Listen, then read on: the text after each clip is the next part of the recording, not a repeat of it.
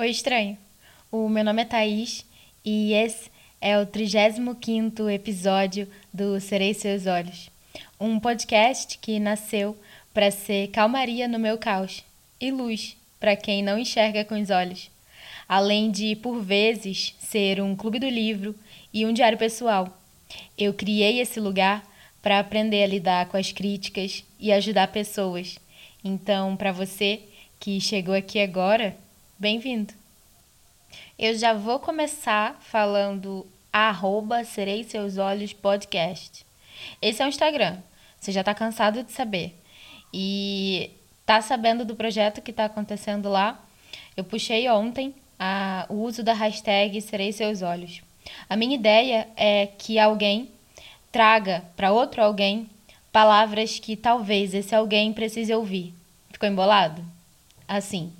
Se você usar a hashtag Serei Seus Olhos quando estiver lendo para alguém, uh, eu consigo te achar e eu consigo te compartilhar para que a sua voz seja luz para alguém, assim como por vezes a minha é. Eu não tenho todos os livros do mundo, eu não conheço todos os livros do mundo e estou longe disso. Mas às vezes você conhece um livro que tem algum trecho que você goste. E aí você posta um vídeo lendo com essa hashtag. E eu vou compartilhar. E talvez o trecho que você escolheu seja exatamente o que faltava no dia dessa pessoa. Então, faz um vídeo. Não precisa aparecer se você tem vergonha. Filma o céu, filma o próprio livro, filma uma árvore, filma o que você quiser. Só preciso da sua voz, lendo o trecho de algum livro que você escolhe.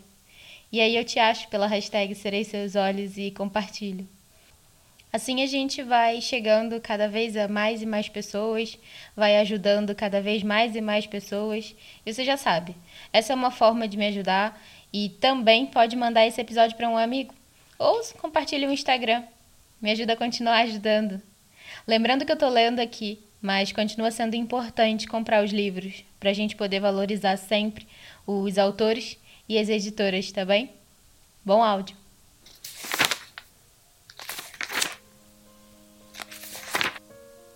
Livro As Irmãs, capítulo 16 O tempo parecia estar passando na velocidade de um raio. Tammy, enfim, encontrou uma nova estrela para o programa e conseguiu viajar na noite de sexta para o fim de semana do dia do trabalho. Sabrina apanhou no aeroporto. Candy e Anne ficaram em Connecticut a semana inteira e disseram que o pai estava melhor. Era difícil acreditar que a mãe tinha partido há dois meses. Muita coisa tinha acontecido desde então, e, como sempre, Tammy levava Juanita consigo, dormindo profundamente em sua Birkin. Perguntou o que estavam achando da casa nova e Sabrina disse que tinham adorado. Era perfeita. Sua única preocupação era que talvez não visse Cris com muita frequência. Ele estava um pouco tímido, com medo de incomodar as irmãs. Ele vai se acostumar, disse Tammy, tranquila. Ele faz parte da família. Presumo que venha nesse fim de semana. Amanhã. Ele quis nos dar uma noite sozinhas. Tá vendo? O que eu quero dizer é isso. Ele meio que se afasta quando a gente tá todo mundo junto. Acho que ele tá apenas sendo respeitoso, Sabrina. Conversaram tranquilamente a caminho de Connecticut e chegaram lá às nove e meia da noite.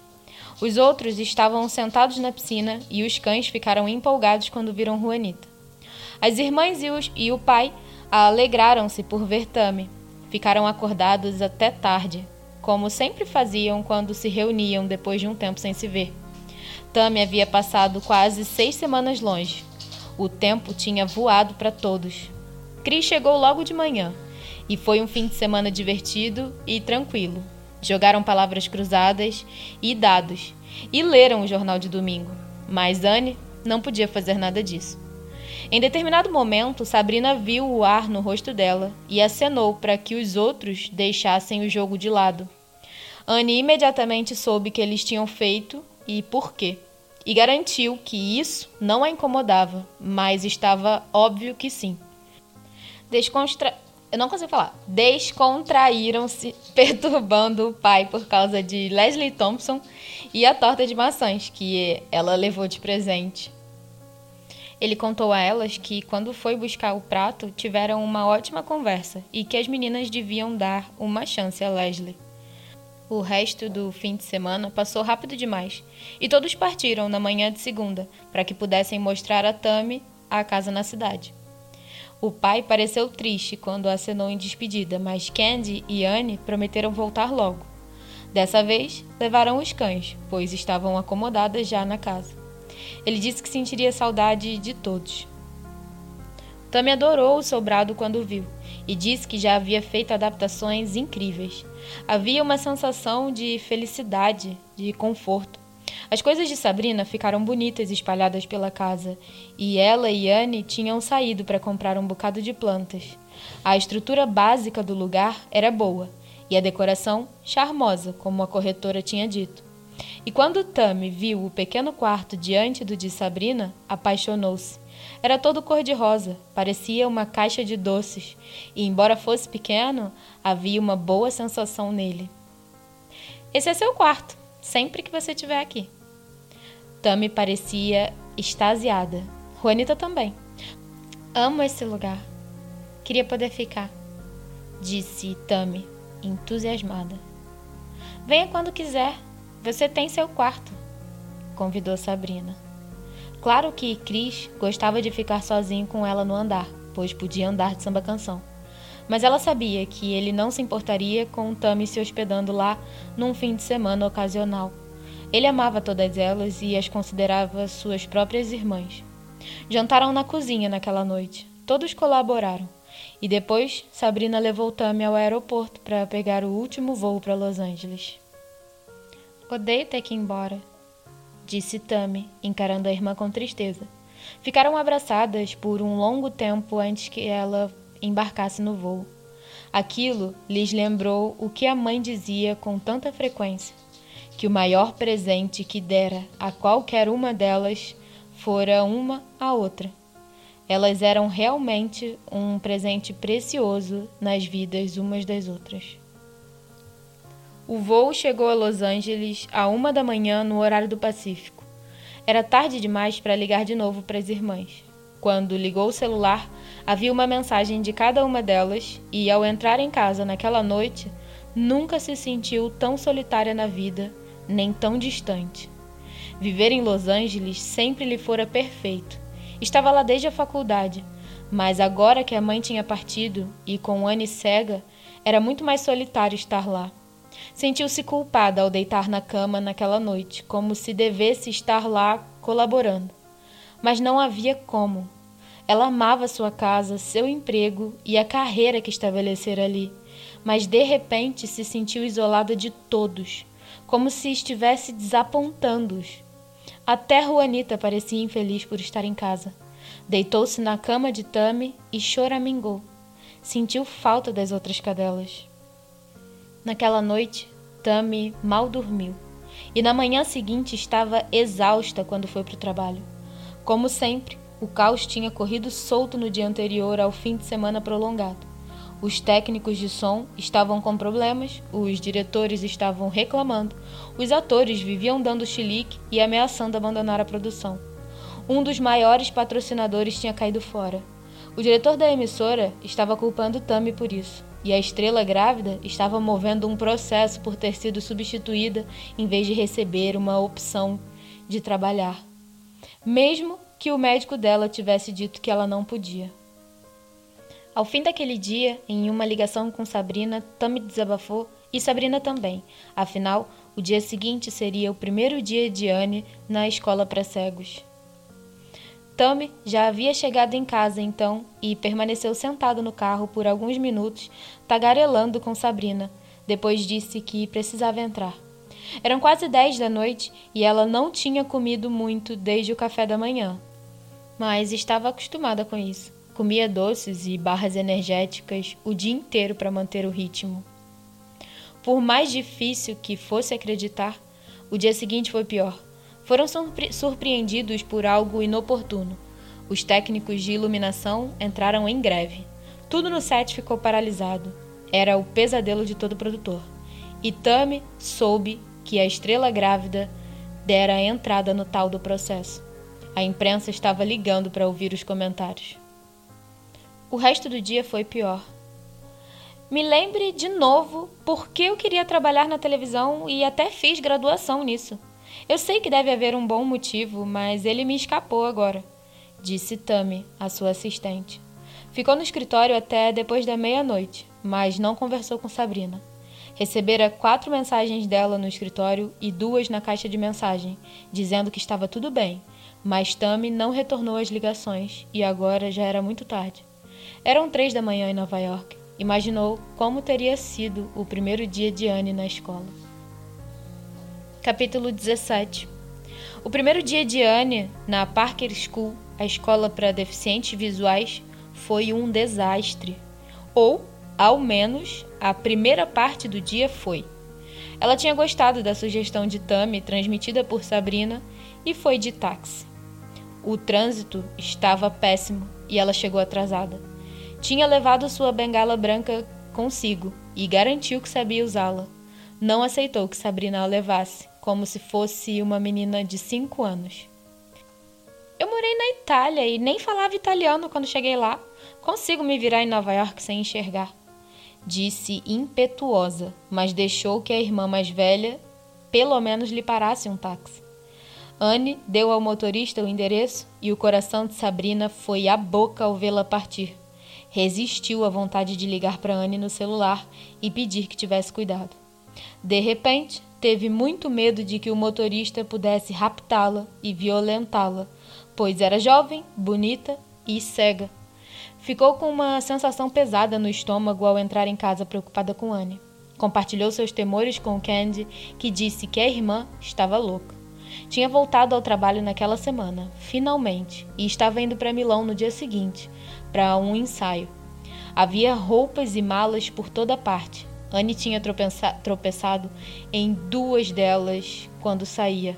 Sabrina alertou Candy para que não criasse uma pista de obstáculos para a irmã, e ao dizer isso, acabou por tropeçar em uma mala. Como Sabrina descobriu mais tarde com Anne, ela pagou o táxi ao chegar à escola saiu, desdobrou a bengala branca como fora instruída, estendeu-a e imediatamente tropeçou no meio-fio, incomumente alto, ralando os joelhos através do jeans. Eles ficaram arranhados, pois ela podia sentir o sangue escorrer pelas pernas. Era um começo desfavorável, para dizer o mínimo. Um monitor parado do lado de fora da escola veio ajudá-la, e Anne entrou na escola. Ele mesmo a levou ao escritório e colocou band-aid em seus joelhos. Depois, a escoltou até lá em cima para que recebesse orientação. Ele indicou a direção certa, mas ela se perdeu imediatamente e acabou numa sala de educação sexual para alunos avançados, onde estavam mostrando como colocar preservativos em bananas. Ao escutar, Anne percebeu que tinha entrado na sala errada. Perguntaram se ela havia trazido preservativos e ela respondeu que não tinha imaginado que precisaria deles no primeiro dia de aula na escola, mas prometeu trazer alguns no dia seguinte. Depois de uma onda de risadas pela sala de aula, outra pessoa a levou ao lugar certo, mas todos em sua sessão já tinham saído da sala para fazer um tour pela escola. Então, ficou perdida de novo e teve que pedir ajuda para encontrar o grupo. Mais tarde, confessou às irmãs que já estava em lágrimas naquele momento. Alguém a viu chorando e a conduziu ao grupo. Ela podia sentir que tinha sangue nos jeans rasgado, percebeu que tinha ralado as mãos também.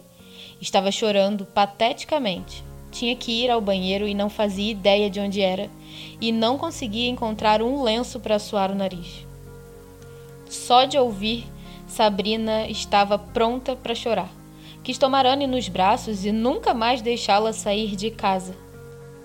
Na orientação, explicaram como seriam os próximos seis meses. Eles aprenderiam a usar transporte público, viver no próprio apartamento, levar o lixo para fora, cozinhar, ver as horas, digitar em braille, candidatar-se para um emprego, comprar roupas, vestir-se, arrumar o cabelo.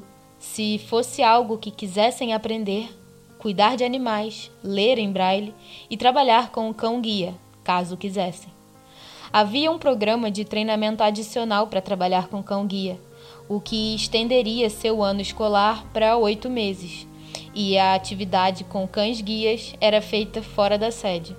Mencionaram que havia uma aula de educação sexual para alunos avançados e listaram várias outras opções, inclusive aulas de arte. Quando Anne terminou de ouvir a lista inteira, já estava com a cabeça girando. De acordo com eles, as únicas coisas que não seriam capazes de fazer depois de seis meses na Parker School era dirigir um carro ou pilotar um avião. Havia até aulas de ginástica, uma equipe de natação e uma piscina olímpica com raias. Só de ouvir tudo isso, ficou impressionada. E depois da orientação, foram almoçar na lanchonete, onde também aprenderam a utilizá-la, a lidar com o dinheiro e escolher o que queriam comer. As placas estavam em braille, que seria a primeira aula a cada manhã. Apenas naquele dia havia assistentes dizendo quais eram as opções e ajudando-os a colocá-las na bandeja e nas mesas. O almoço daquele dia era grátis. Boas-vindas a Parker School. Anne escolheu um iogurte e um pacote de batatas fritas. Estava nervosa demais para comer. O iogurte era de abacaxi, que ela odiava. Cara, isso é bem tenso, né? Disse uma voz perto dela. Eu me formei em Yale. Era bem mais fácil do que isso. Como é que você tá indo? Você tá bem? Ele soava jovem e tão nervoso quanto ela. Acho que sim, respondeu cautelosa. A voz era masculina. Então, o que te traz aqui? Pesquisa para um livro, disse, sendo cara de pau. Ah, ele soou desapontado. Eu sou cego. Anne, de repente, lamentou o que havia dito. Eu também. Meu nome é Anne. E o seu? Era como se fossem duas crianças se encontrando numa caixa de areia, se conhecendo no primeiro dia de escola. Eu sou Baxter. Minha mãe achou que eu devia vir para cá. Ela deve me odiar. O que te trouxe aqui? Um acidente de carro em julho. Havia algo de íntimo na escuridão em que viviam, como estar num confessionário. Era mais fácil dizer coisas porque não conseguia ver o rosto dele, nem ele o dela. Eu sofri um acidente de motocicleta em junho, andando com um amigo. Eu era designer gráfico antes disso. Então agora imagino que vou vender lápis num copo na rua. Não há muitas oportunidades por aí para designers cegos, disse ele, soando meio trágico e meio divertido. Mas ela gostou dele. Possuía uma voz amigável. É, eu. Eu sou. Quer dizer, eu era pintora. O mesmo problema. Estava morando em Florença, na Itália. Eles dirigem como malucos por lá. Não é surpresa ter sofrido um acidente. Aconteceu aqui, no 4 de julho. Não contou sobre a mãe. Teria sido demais, mesmo na escuridão que compartilhavam. Era impossível dizer. Talvez mais tarde, caso se tornassem mesmo amigos. Mas era bom ter com quem conversar no primeiro dia. Ah, a propósito, eu sou gay, disse ele de repente, do nada. E ela sorriu. Você mora com seus pais agora? perguntou ele com interesse. Eu tô com a minha mãe desde junho, Morava com meu namorado antes disso. Ele morreu no acidente. A moto era dele. Sinto muito, murmurou ela com sinceridade, mas ainda não conseguia contar sobre a mãe. Eu tô morando com as minhas irmãs por um ano, até conseguir me virar. Elas foram muito boas comigo. É, a minha mãe, a minha mãe também tem sido muito legal, só que me trata como se tivesse dois anos. Acho que é assustador para elas também, disse Anne, pensando no assunto. E então foram avisados de que estava na hora da aula. Seriam divididos em quatro grupos. Ouviram com atenção os grupos e se empolgaram a descobrir que estavam juntos. Acompanharam o resto do grupo até a sala de aula e encontraram seus lugares. Era introdução ao braille. Não me lembro de ter tido essa aula na faculdade, você lembra? Murmurou, e ela riu, como uma menininha. Ele era divertido, irreverente e esperto, e Anne gostou dele. Não sabia como era sua aparência, se era alto, baixo, gordo, magro, preto, branco ou asiático. Tudo o que sabia era que gostava dele, que ambos eram artistas e que ele seria seu amigo. Os dois estavam exaustos no fim do dia. Ela perguntou se ele queria uma carona para casa, caso morasse na parte alta da cidade e estivesse no caminho dela. Ele disse que tinha que pegar dois ônibus e o metrô para chegar no Brooklyn, onde tinha que pegar outro ônibus para chegar em casa. Como conseguiu fazer isso? perguntou ela, admirada. Apenas pedi ajuda pelo caminho inteiro. Levo duas horas para chegar aqui, mas se eu não viesse, minha mãe me matava. Anne riu do que ele disse. Minhas irmãs também. Acho que eu vou arranjar um cachorro. Pode ser uma boa companhia quando eu for morar sozinho no meu próprio canto. Não sei se há muito interesse em caras gays cegos. Imagino que eu vá ficar um bocado sozinho. Ele parecia triste ao dizer e ecoou seus temores quanto a mulheres cegas. Ando pensando quase que na mesma coisa, admitiu ela. É uma pena não ser hétero, murmurou ele. É, é sim. Talvez você se cure. Do quê? Ele parecia chocado. De ser gay. Você tá falando sério? A amizade deles estava para acabar. Não! gosto de você, Anne. Também gosto de você, Baxter. Os dois foram sinceros, o que era uma gracinha. Parecia um milagre que tivessem se encontrado na lanchonete e sentado na mesma mesa. Dois artistas cegos num mar de gente. Eram 800 adultos da escola. Havia uma seção jovem, mas havia muito mais adultos. E era difícil ser uma das melhores escolas de treinamento para cegos no mundo. Os dois, de repente, se sentiram sortudos por estarem ali, quando antes lhe parecera um castigo. Melhores amigos, então? Perguntou ele, antes de se separarem para suas respectivas jornadas de volta para casa. A dela era bem mais curta e mais fácil que a dele, que para Anne soava como uma odisseia. Para todo sempre. Faça uma boa viagem para casa, disse Anne. Você também. E tente não cair de cara no chão de novo quando estiver saindo. Dá má reputação na escola. Não tem problema quando se está entrando, mas quando está saindo, você deve ao menos tentar fingir que sabe o que está fazendo. Ela riu de novo e ele desapareceu. Havia guias no saguão para ajudar os alunos novos a encontrar a porta principal e para ajudá-los com o transporte lá fora. Ela explicou a um deles que precisava de um táxi e ele pediu que Anne esperasse, pois viria buscá-la quando tivesse arranjado um. Ela estava parada no lobby principal, sentindo-se perdida de novo, quando alguém falou com ela. Ele possuía uma voz calma e agradável. Senhorita Adams? Sim. Ela parecia hesitante e subitamente tímida. Sou Red Parker. Só queria dizer olá e dar as boas-vindas à escola. Como foi seu primeiro dia? Ela não tinha certeza se devia dizer a verdade. Ele parecia muito maduro, diferente de Baxter, que soava como uma criança mais jovem do que era. Foi bom, respondeu com docilidade. Soube que você sofreu um pequeno contratempo na entrada. Temos que fazer a prefeitura dar um jeito nesse meio-fio. Acontece o tempo todo. Ela se sentiu menos burra por ter caído quando ele disse isso o que pareceu gentil, sendo verdade ou não. A senhorita tá bem? Tô sim, obrigada. E gostou das aulas? Sim. Ela sorriu. Não contou que tinha entrado na aula sobre educação sexual. Não conhecia muito bem. Soube que é fluente em italiano e que morou em Florença. Ele parecia saber tudo sobre ela.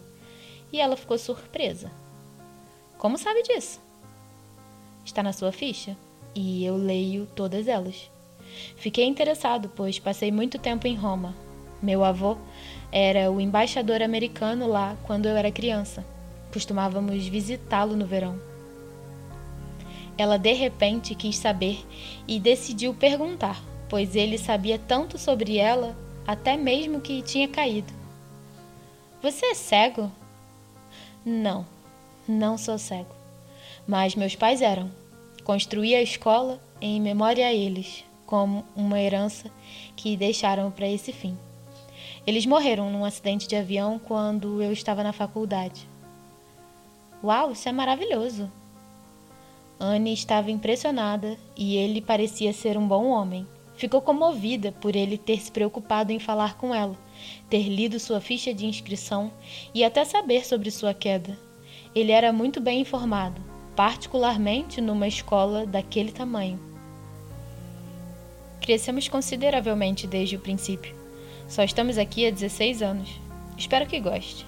E se houver qualquer coisa que eu possa fazer por você, me avise. Obrigada, disse ela modestamente. Não ousaria chamá-lo de Brad. Não fazia ideia de quantos anos ele tinha, mas, como fundador da escola, presumiu que não era muito jovem e soava ser um homem, não um garoto como Baxter. Então não podia fazer brincadeiras, pois não queria parecer grosseira. Enquanto conversavam, o guia voltou para buscá-la.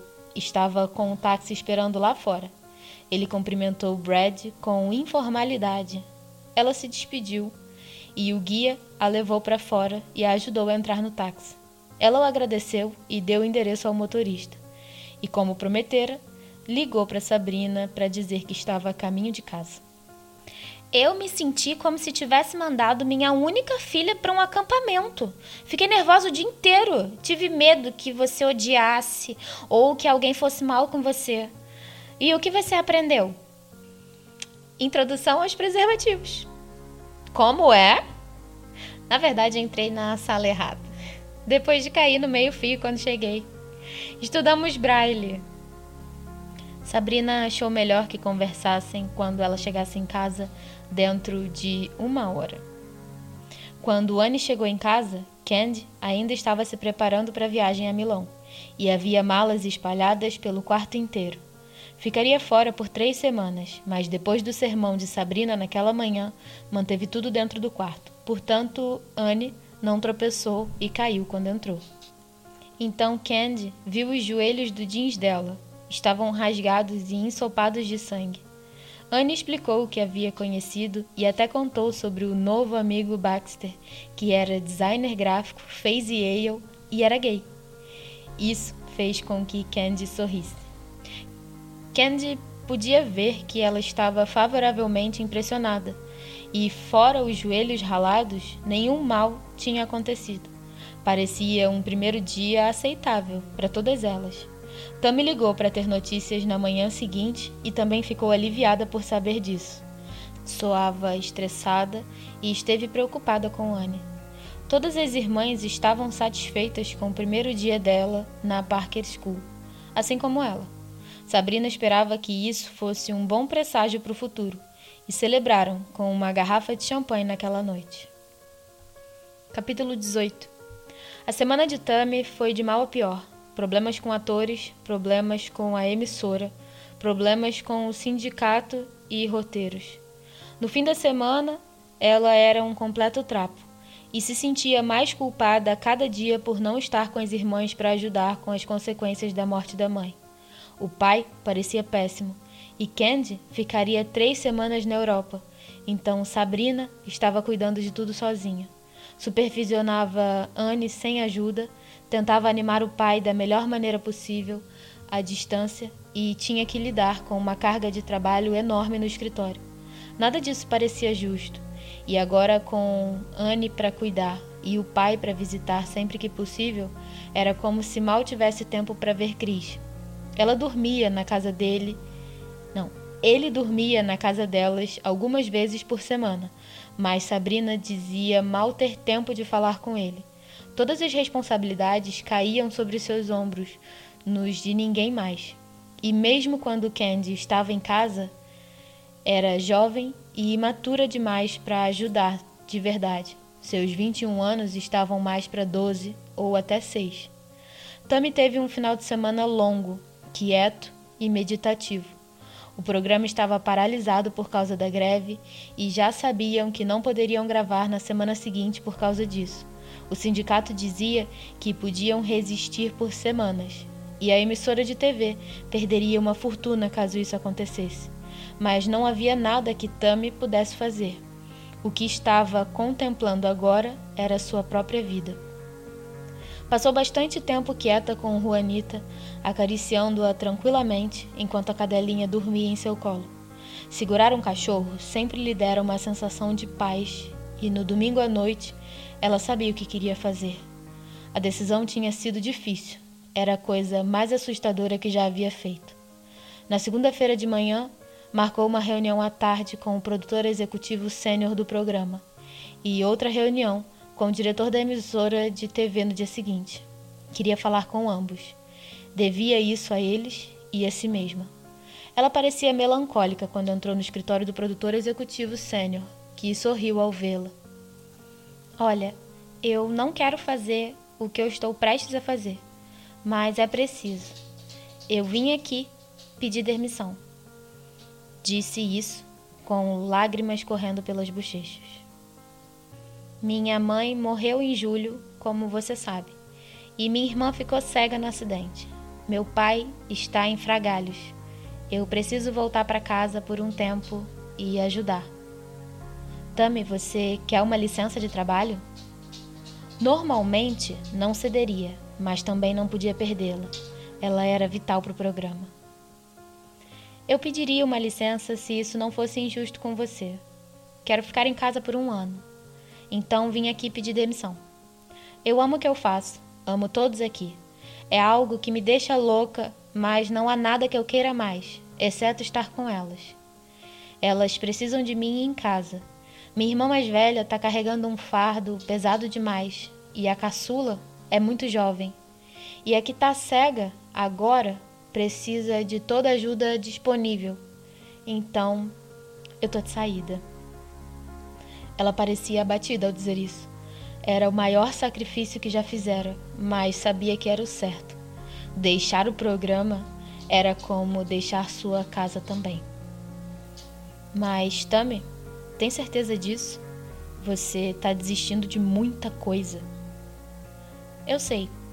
Nunca vou ter outro emprego que eu ame tanto, mas não posso abandonar minha família. Disse, de modo trágico, mas sentia em seu coração que era algo limpo, certo e puro.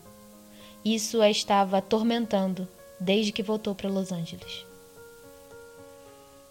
É nobre da sua parte, Tammy, mas um sacrifício muito grande. Isso pode impactar sua carreira inteira. Mas ok. Quando você quer partir? Se nos der uma semana, talvez eu consiga fazer com que um dos produtores associados pegue o cargo. Provavelmente ainda estaremos com a greve, então isso nos dá algum tempo. Semana que vem tá ótimo. Sinto muito, sinto muito mesmo, disse ela, recomeçando a chorar.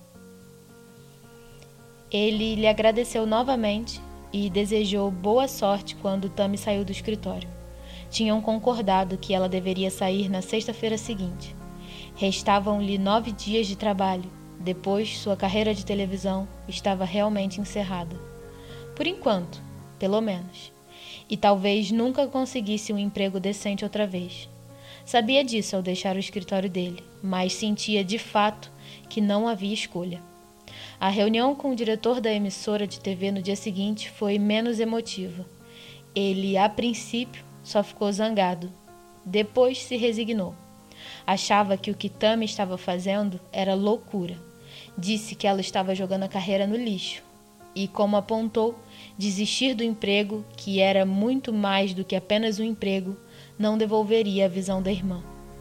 Tammy argumentou que se tratava da verdade, mas que sua decisão talvez ajudasse a irmã e aos outros que a apoiavam a superar um momento terrível.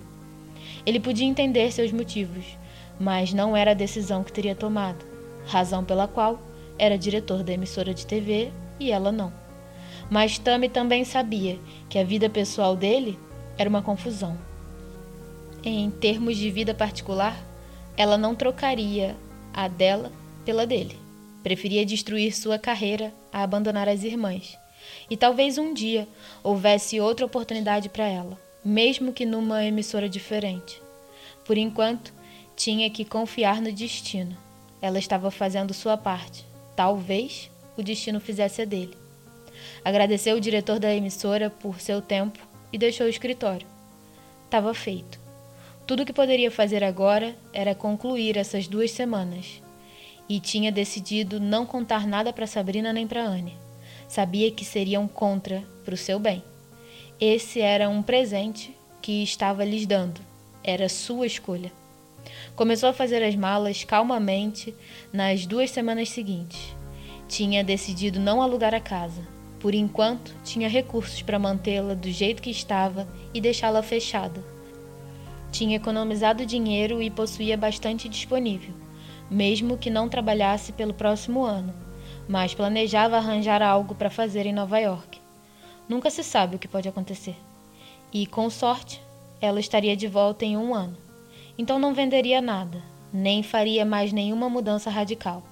Ao menos ainda tinha casa, mesmo que não tivesse emprego. Seu último dia de trabalho foi de partir o coração. Todos choraram quando ela foi embora, inclusive ela.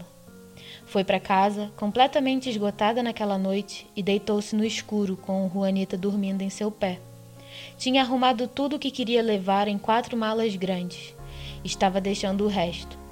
Pegou o voo das nove da manhã no dia seguinte, um sábado, e aterrissou no JFK em Nova York às cinco e vinte da manhã do horário local. Tocou a campainha da casa pouco antes das sete. Nem sabia se estariam em casa. Caso estivessem passando o fim de semana em Connecticut, poderia ficar num hotel até domingo. Não houve som lá dentro por alguns minutos. Então, Sabrina abriu a porta e encarou Tammy, que parecia muito solene, parada ali, com suas quatro malas imensas e Juanita na Birkin. Sabrina parecia espantada. Não sabia que a irmã estava vindo, o que Tammy tinha planejado. A decisão não era delas, era sua. Quis fazer uma surpresa. Tammy sorriu ao começar a arrastar as suas malas. Então, estava quente e agradável em Nova York. Você trouxe isso tudo para um fim de semana?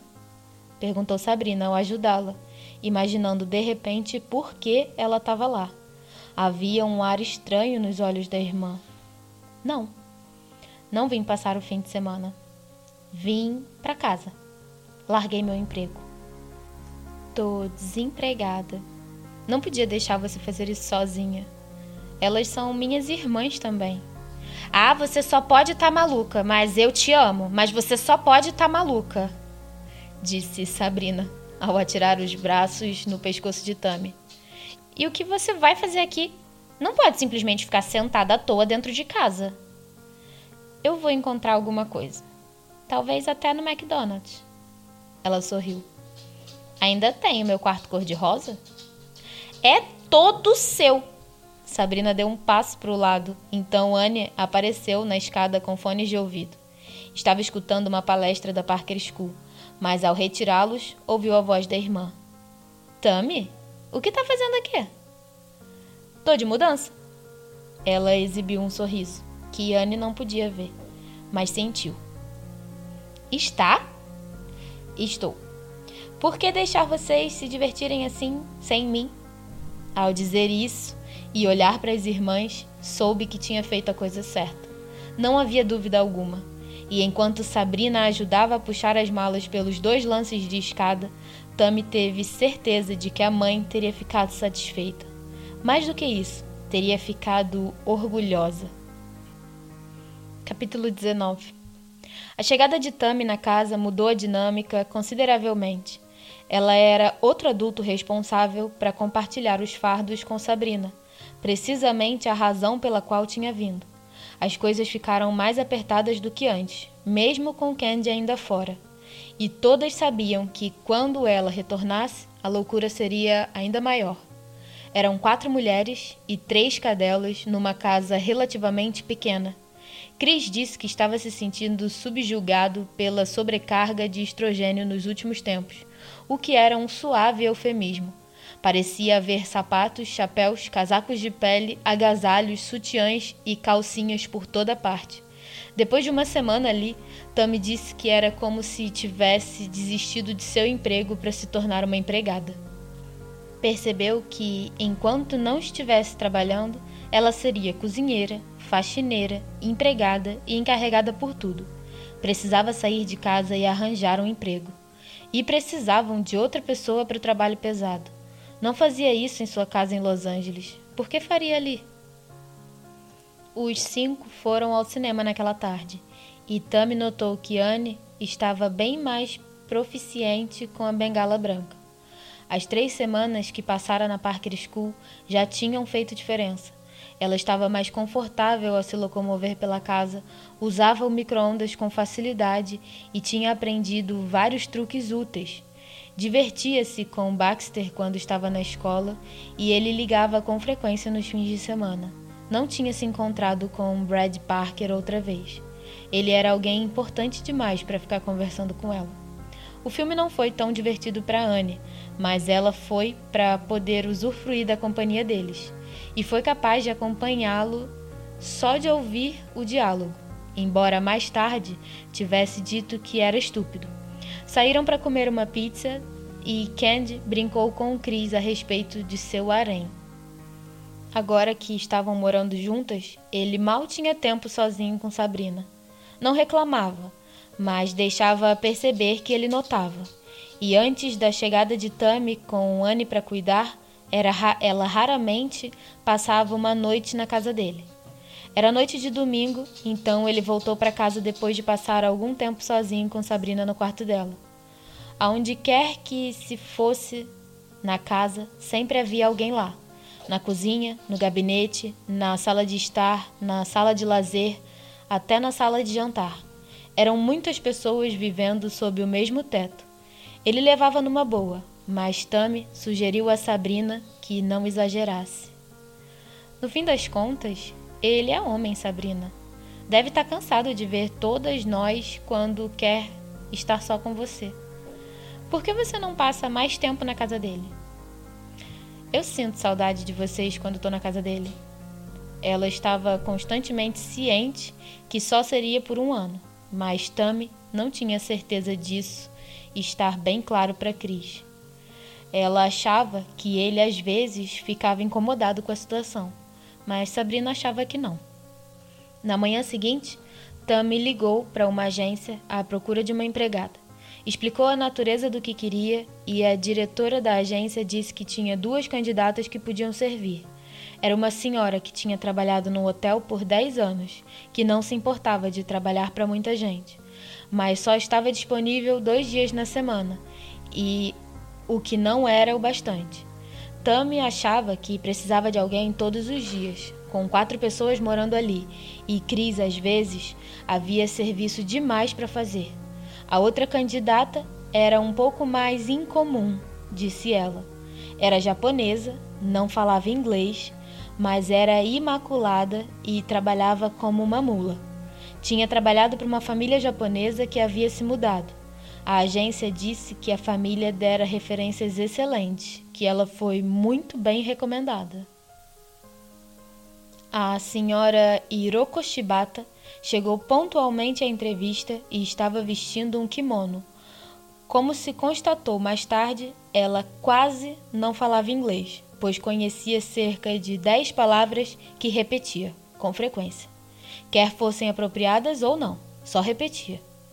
Parecia mesmo imaculadamente limpa e deixou educadamente os sapatos na porta quando chegou.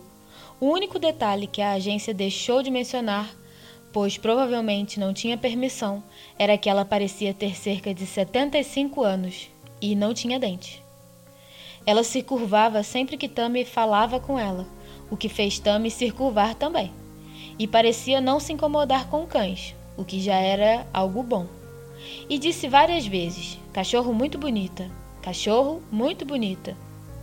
Melhor ainda, de alguma forma, depois de usar linguagem de sinais, falar alto, o que não serviu para nada, e apontar para o relógio, Tammy conseguiu comunicar que ela deveria voltar na manhã seguinte para uma experiência.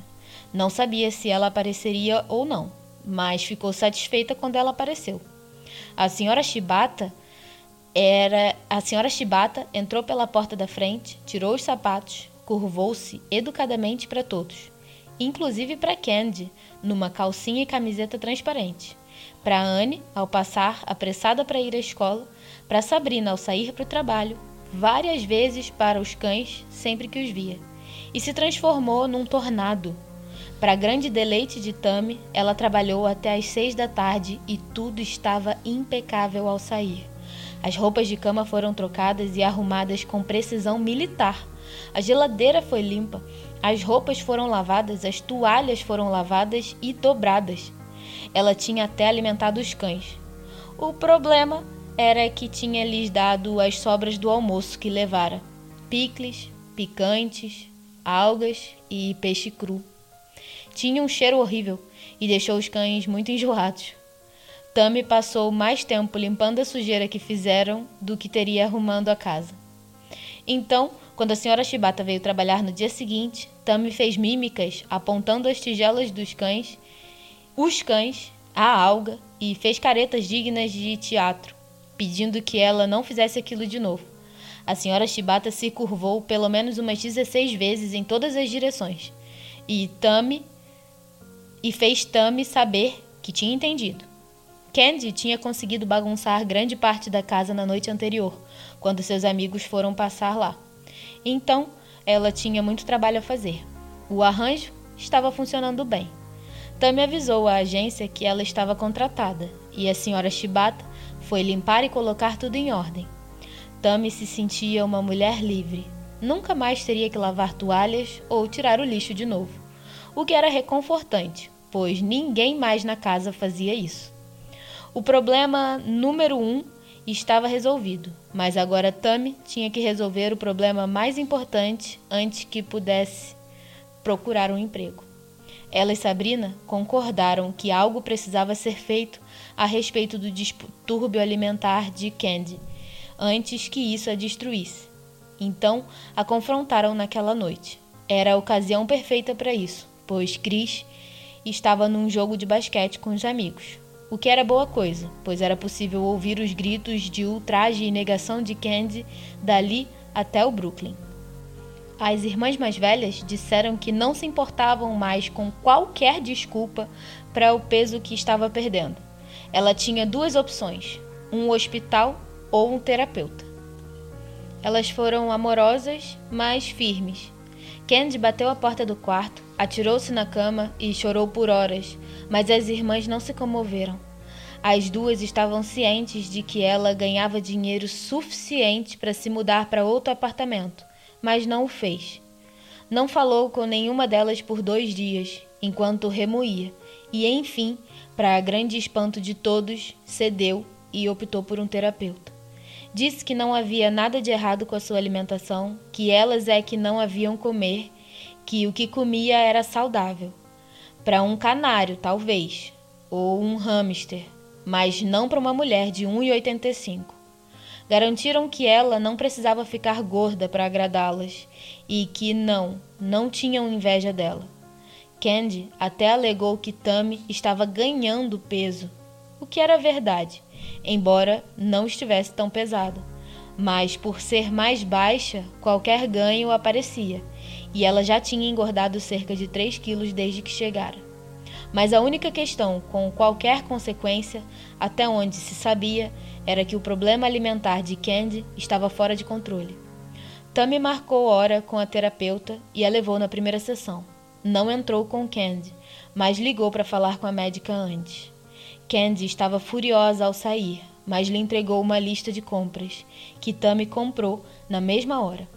Ao menos eles agora haviam comer. Não ignoravam simplesmente o problema. Era para isso que estavam ali. Supostamente era por Anne, mas tornou-se óbvio que Candy também precisava do apoio delas. Era muito mais fácil lidar com isso enquanto estavam todas morando debaixo do mesmo teto. Já teve a sensação de que demos à luz a duas filhas adultas nesse verão?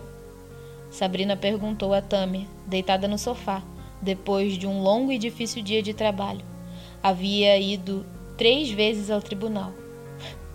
Já tive sim. Tenho mais respeito do que nunca pela mamãe. Não sei como ela nos aguentou quando éramos crianças. Ainda estavam preocupadas com o pai e não tinham tempo para vê-lo há várias semanas. Estavam todas muito ocupadas em casa, exceto por Tami, que agora passava seu dia coordenando a senhora Shibata com expressões de teatro e levando Candy e Anne às respectivas psiquiatras. Sentia-se mais do que nunca a mãe suburbana de duas adolescentes, o que a levava ao projeto número 3 encontrar um emprego. Sabia que não encontraria nada parecido com o que tinha na Califórnia. Não tinha ilusões a esse respeito, mas precisava de mais do que andava fazendo. Do contrário, Candy estaria certa, e tudo o que faria seria ficar sentada e comer. Precisava de mais do que isso na vida. Candy e Sabrina estavam trabalhando. Anne ia à escola. Ela era a única das irmãs que não tinha nada importante para fazer, exceto estar lá à noite, quando todos chegavam. Sentia-se uma dona de casa. Estava perdendo sua própria identidade. O projeto número 3 exigiu mais tempo que os dois anteriores. Já estavam em meados de outubro quando conseguiu algumas entrevistas. Falou com o pessoal de várias novelas e odiou a maneira como eram estruturadas. Eram de segunda categoria se comparadas ao que tinha feito antes. E finalmente conversou com um programa do qual ouvira falar, mas nunca vira. Era um reality no que havia de mais puro, insultante e grosseiro. O programa focava em casais que estavam com problemas de relacionamento e basicamente permitia que brigassem entre si na televisão. Socos eram proibidos, mas fora isso, qualquer coisa valia. Uma psicóloga os acompanhava no programa, uma mulher ultrajante que parecia uma drag queen. O programa se chamava Dá para salvar esse relacionamento? Depende de você. Soava tão horrível que Tammy ficou intrigada apesar de tudo. Em termos profissionais, seria vergonhoso se associar ao programa, mas a audiência era boa e estavam desesperados por um produtor. O que estava com eles desde o começo tinha acabado de ir para um programa de horário nobre, numa emissora de TV. Não acreditavam que alguém com as credenciais de Tami estivesse de fato disposta a conversar com eles. Nem ela mesma acreditava. Tami foi à reunião na terça tarde. Já tinha lhes enviado seu currículo, então sabiam tudo a respeito da criação do programa em Los Angeles. Era uma grande profissional e, se fosse trabalhar com eles, queria algumas ideias novas para manter o programa vivo. Havia começado a declinar um pouco, embora, para surpresa de Tami, a audiência ainda fosse bem alta e o conceito hipnotizava os espectadores. O programa parecia representar ou até espalhar ou até espelhar os problemas que as pessoas tinham em seus relacionamentos, de traição à impotência, abuso emocional ou sogras intrusivas. Dependência de drogas e filhos delinquentes também pareciam estar no topo da lista do que causava problemas. Tammy foi à reunião com certa apreensão e conheceu o produtor executivo em seu escritório. Para sua grande surpresa, ele parecia um ser humano normal. Tiveram uma excelente conversa e ela teve que admitir que gostava dele, embora o produtor associado fosse contra ela e um idiota. Estava defendendo seu espaço, queria a vaga sênior para si e não estava sendo considerado. O produtor executivo queria Tami. Já sabia que a queria e não estava entrevistando mais ninguém. Ele contou com isso. Inclusive, contou isso a ela. Deu-lhe várias fitas com gravações e pediu que pensasse e entrasse em contato com ele. Não queriam estragar algo que já funcionava e queria que ela respeitasse isso também. Entro em contato nos próximos dias, então. Respondeu ela. Queria ver as fitas do programa. Conheceu a psicóloga quando estava saindo. Não podia acreditar na aparência dela. Exuberante era uma palavra cordata demais. Ela estava usando óculos de acrílico e uma roupa apertadíssima. Seu busto enorme se projetava para fora do vestido. Parecia uma madame de um bordel pavoroso, mas ele alegou que as audiências e os casais a adoravam. A caminho do escritório da psiquiatra, conversou com Anne sobre o assunto. Nossa, você deve estar desesperada para trabalhar, comentou Anne quando saíram.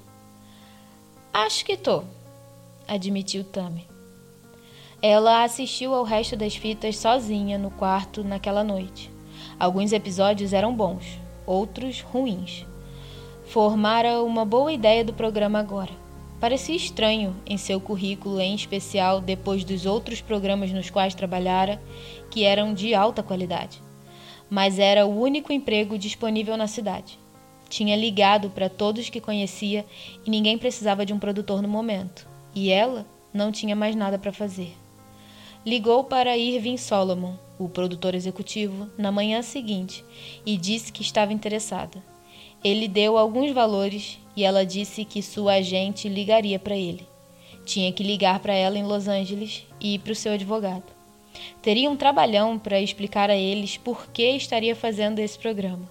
Tinha uma cláusula de não concorrência em seu último contrato, válido por um ano, mas nada naquele programa louco concorria com o antigo. Isso estava claro. O salário que ele tinha oferecido era conveniente e era um trabalho honesto, mesmo que fosse um programa vulgar. E trabalho era trabalho. Ela fez o anúncio no jantar daquela noite e as irmãs a olharam pasmas. Anne já sabia, e Sabrina disse que ela estava louca. Candy disse que tinha visto o programa e que era bastante grosseiro. Aquilo fazia Sabrina se sentir um tanto culpada ao pensar no que Tammy tinha abandonado para estar ali, no que tinha feito apenas para ajudar, e para estar com Anne também, que era a questão principal. Mas Tammy não parecia lamentar ter deixado Los Angeles. Tinha fechado a porta para o seu antigo programa sem olhar para trás e agora estava abrindo uma nova porta. Uma porta com casais raivosos e uma psicóloga chamada Desiree Lafayette esperando para cumprimentá-la. Sabrina ficava horrorizada só de pensar, o que acabava por fazer Tammy rir.